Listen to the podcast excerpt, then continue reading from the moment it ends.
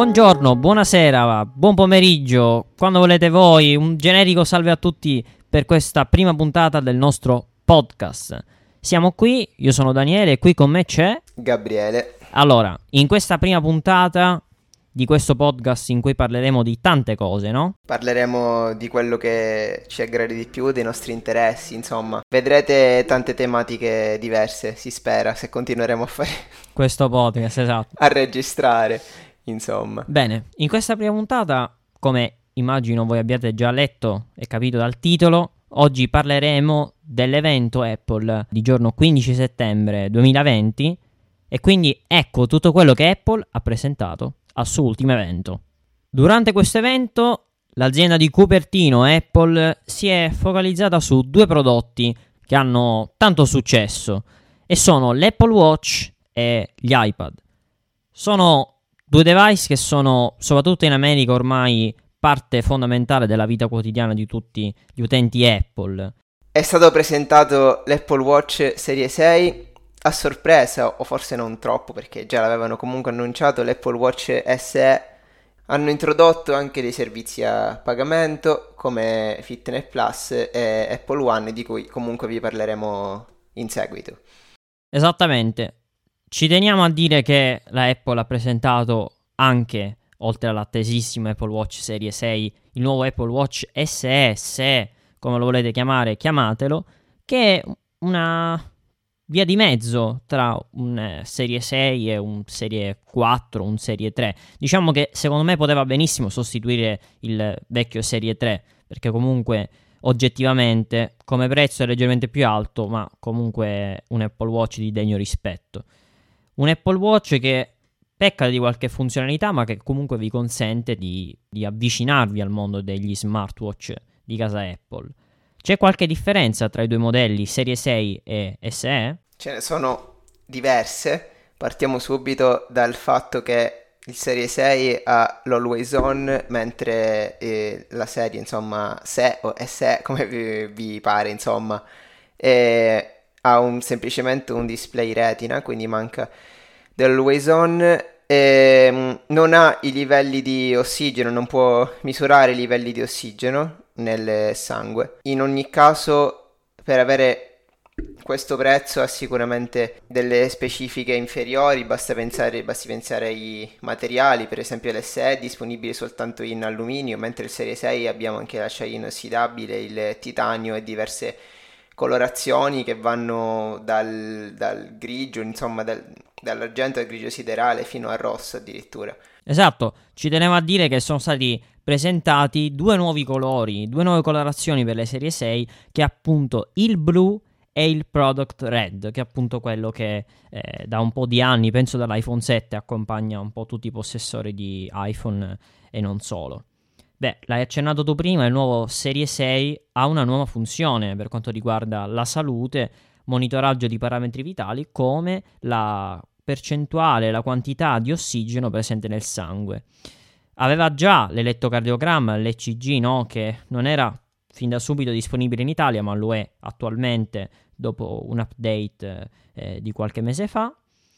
E sono due parametri decisamente importanti se si vuole fare una prima diagnosi eh, casalinga, se possiamo dire. Anche perché ho visto un video che mette a paragone un elettrocardiogramma reale di quello utilizzato dai dottori per capirci eh, e quello dell'Apple Watch. E devo dire che è abbastanza accurato se mettiamo a paragone appunto eh, il prodotto finale. E anche per il Covid-19 è una cosa interessante, perché ho letto che eh, il parametro appunto che ci permette di trovare il blood oxygen è appunto qualcosa che è sinonimo di Covid-19 eh, in caso appunto di positività perché il ruolo del sangue è proprio quello di portare ossigeno in tutto il corpo, quindi una funzione nuova e sicuramente molto apprezzata, no?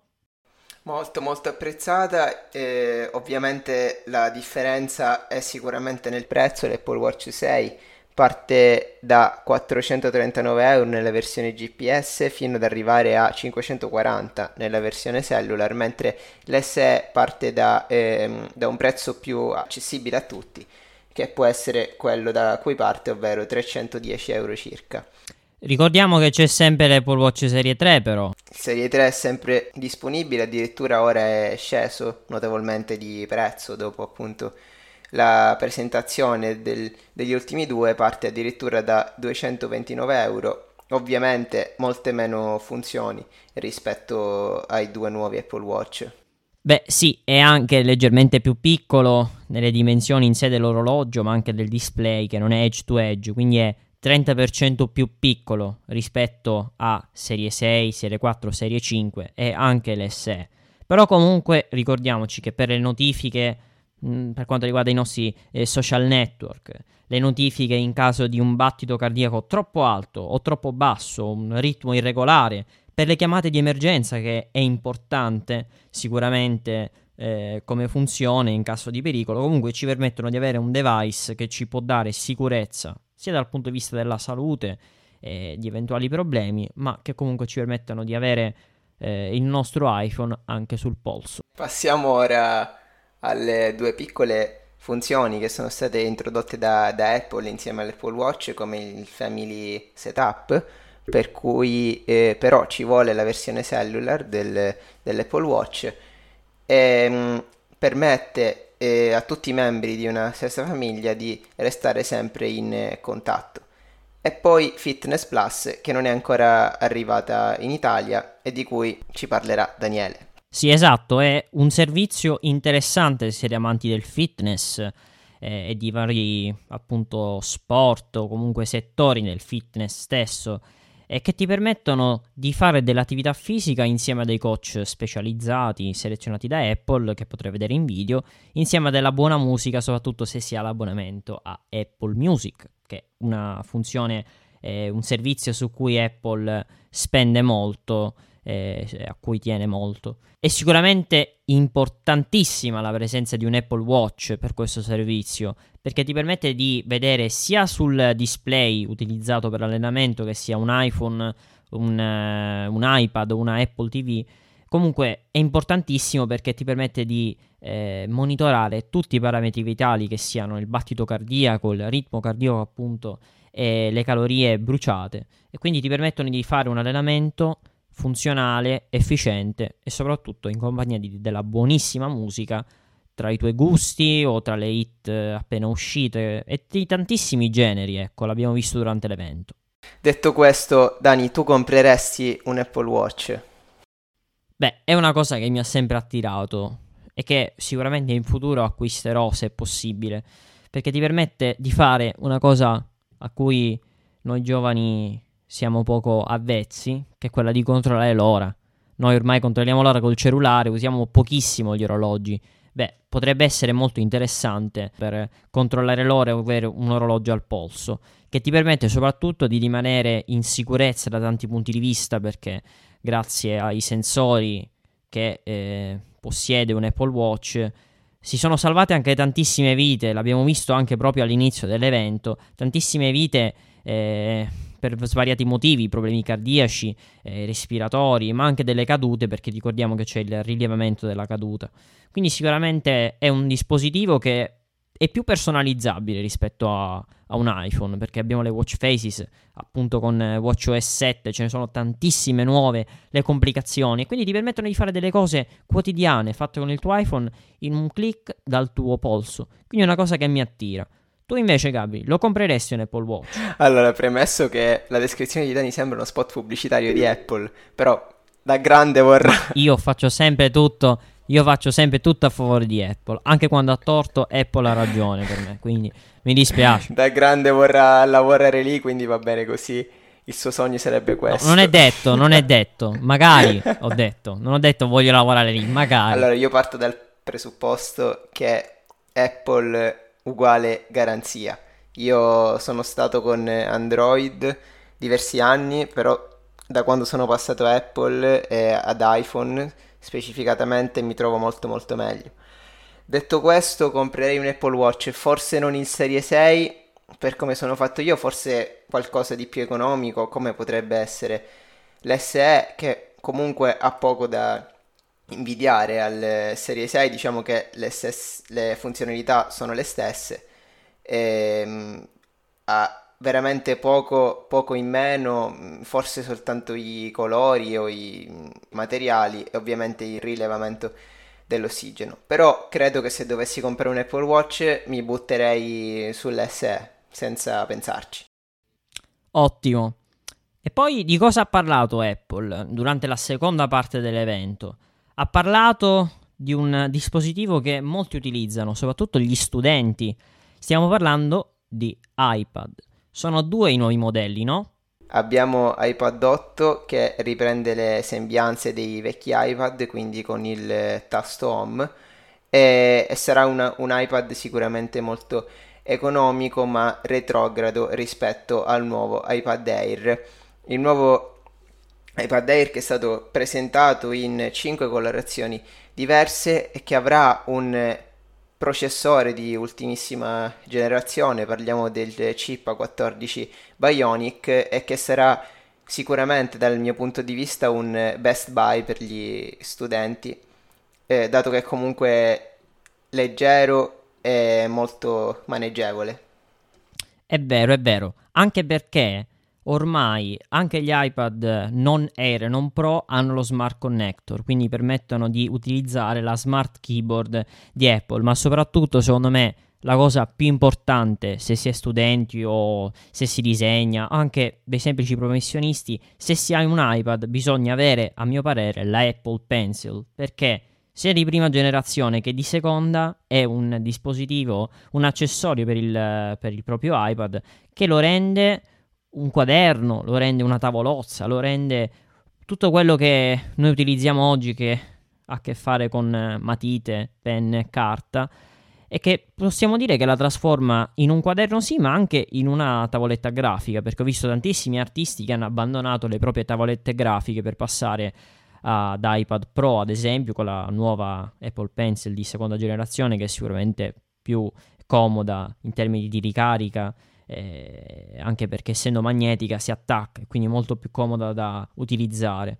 Insomma, con delle app giuste, perché forse quelle di default sono un po' troppo poco per i professionisti o per degli studenti che lo utilizzano per prendere gli appunti, insomma, con l'app giusta, Apple Pencil e iPad, si ha eh, qualcosa di necessario in un certo senso per uno studente per prendere gli appunti o per fare qualche schizzo nel tempo libero.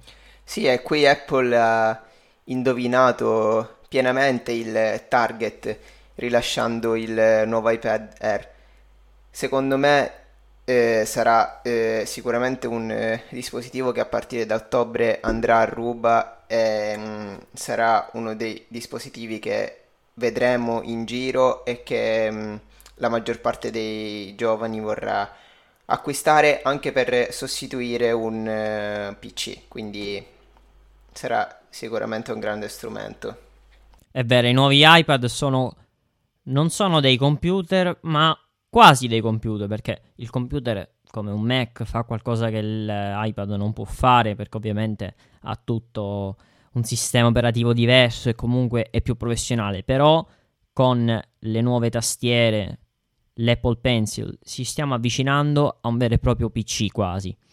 Ma la cosa interessante di questo iPad Air è che ha non il tasto home, quindi un uh, display simile a quello dell'iPad Pro, ma non ha il Face ID. E allora come lo sblocchiamo se eh, non vogliamo utilizzare il nostro codice? Lo sblocchiamo con il nuovissimo Touch ID di nuova generazione che si trova sul eh, tasto di accensione in alto e che quindi è molto immediato e veloce. Bene, ma un iPad 8 secondo te ha senso? Per come sono fatto io, da quando Apple ha rilasciato i modelli sia di iPhone che siano iPhone che siano iPad senza il tasto home, mi sono innamorato e quindi non prenderei assolutamente un, eh, un, nuovo iPad 8, anche considerando il processore, anche considerando la compatibilità con Apple Pencil che soltanto con quella di prima generazione. Però ovviamente il prezzo va tutto a vantaggio di questo nuovo iPad. Beh, abbiamo anche un iPad Air che è interessante, veramente interessante, che ha un processore migliore del Pro, pensate.